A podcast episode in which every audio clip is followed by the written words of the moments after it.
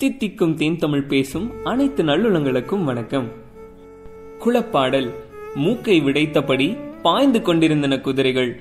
மேடு பள்ளமற்ற பாதை இன்னும் விரைந்து வா என்று தேரோட்டியை அழைத்தது. தேரை ஓட்டும் ஆதன் குதிரையின் கடிவாளத்தை சுண்டியபடி வேகத்தை மேலும் அதிகப்படுத்தினான். அதிகாலையில் இருள் களையத் தொடங்கிய போது இவர்கள் புறப்பட்டனர். அருக நாட்டை ஆளும் சிறுகுடி மன்னன் செம்பனின் தென்திசை மாளிகை அது அங்குதான் நேற்றிரவு தங்கள். அதுவரை தேரை ஓட்டி வந்தவன் நாகு. இனி அடர் காட்டுப் பகுதியில் பயணம் இருக்கும்.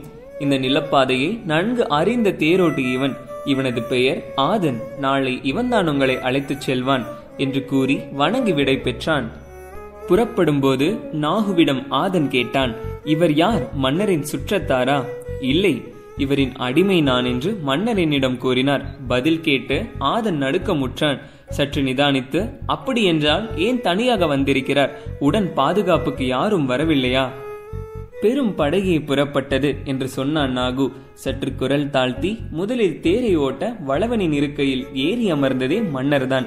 இவர் ஒற்றை சொல்தான் சொன்னார் எல்லோரும் நின்று கொண்டார்கள். நான் மட்டும் அவரை அழைத்து கொண்டு வந்தேன் என்று சொன்னான். இதை சொல்லிவிட்டு புறப்பட தயாராகும் போது மீண்டும் ஆதன் கேட்டான் மன்னர்களை ஆளும் இந்த தெய்வத்திற்கு தனித்த பெயர் ஏதேனும் இருக்கிறதா? என்று. அதற்கு அவன் சொன்னான் அவரது பெயர் பெரும் புலவர் கபிலர் என்று. ஆதன் இரவு முழுவதும் தூங்கவில்லை. பதற்றத்திலேயே இருந்தான். பொழுது விடிந்தது. தூக்கமின்மையை சற்றும் காட்டிக்கொள்ளாமல் உற்சாகமாக குதிரையை பூட்டி தேரை தயார் செய்தான்.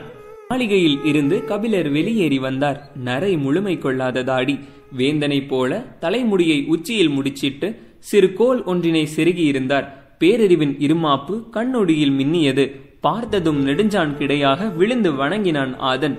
அவரது வாழ்த்துச் சொல் காதில் கேட்க அவன் எழுந்து திரும்பிய போது அவர் குதிரையின் கழுத்தை தடவி கொடுத்து கொண்டிருந்தார். குதிரைகள் புதிய மனிதர்களை தொடவிடாது. ஆனாலும் தேரில் பூட்டப்பட்டிருந்ததால் ஓர் அளவுக்கு மேல் அதனால் விலகவோ முகத்தை திருப்பவோ முடியவில்லை. மயிலும் குதிரையும் தனது மொத்த அழகையும் நீண்டு திருப்பும் கழுத்தில் வைத்திருக்கிறது என்று சொன்னவர் சிரித்த முகத்தோடு தேரில் ஏறினார்.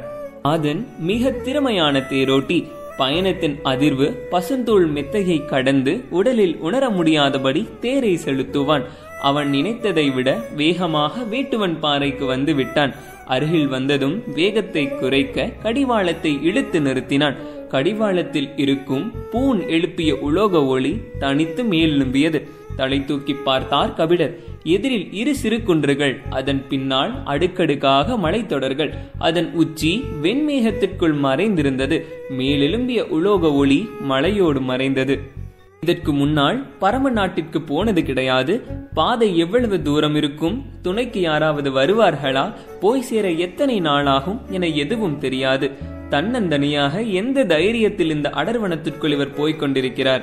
ஆதனுக்கு வியப்பு குறையவே இல்லை. வேறு வழியின்றி இந்த இடத்தை விட்டு புறப்பட்டான். உச்சி வெயிலிலும் ஈரக்காற்று வீசியது. குன்றின் சரிவில் போய்க் கொண்டிருந்த பாதை சற்றே வளைந்து மேல் நோக்கி ஏறியது.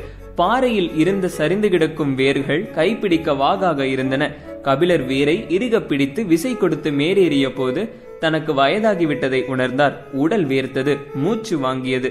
நடையின் வேகத்தை சற்றே குறைக்கலாமா என்று யோசிக்கையில் கால்கள் நின்று கொண்டுதான் இருந்தன. சிறிது இலைப்பாரி மீண்டும் நடந்தார்.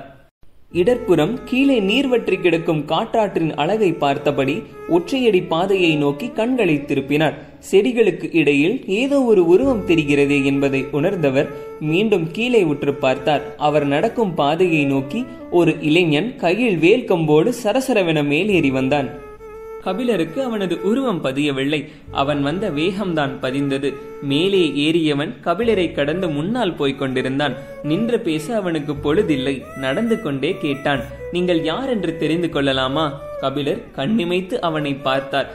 பதில் சொல்வதற்குள் மறைந்து விடுவானோ? என்று தோன்றியது. குரல் உயர்த்தி சொன்னார் நான் தான் கபிலர் என்று.